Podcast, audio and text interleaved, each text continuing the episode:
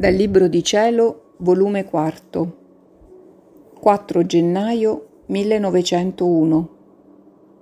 Stato infelice di un'anima senza Dio. Dopo aver passato giorni amarissimi di privazione e di turbazione, mi sentivo dentro di me un mistico inferno. Senza di Gesù tutte le mie passioni sono uscite alla luce.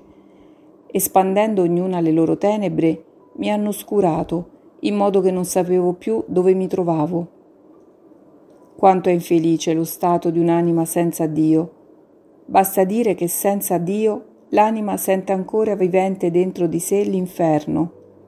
Tale era il mio stato, mi sentivo straziare l'anima da pene infernali. Chi può dire quello che ho passato? Per non fare lungherie passo innanzi. Quindi questa mattina avendo fatto la comunione, stando nel sommo dell'afflizione, ho sentito dentro di me muovere nostro Signore.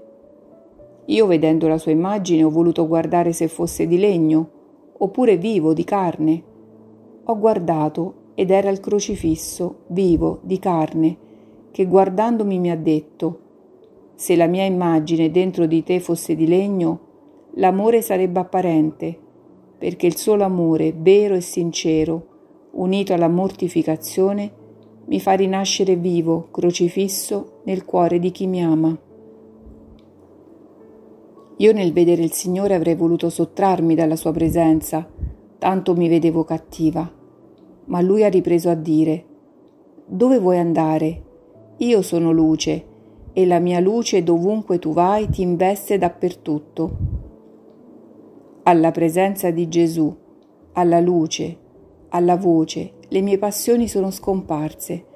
Non so io stessa dove sono andate, sono rimasta come una bambina e sono ritornata in me stessa tutta cambiata.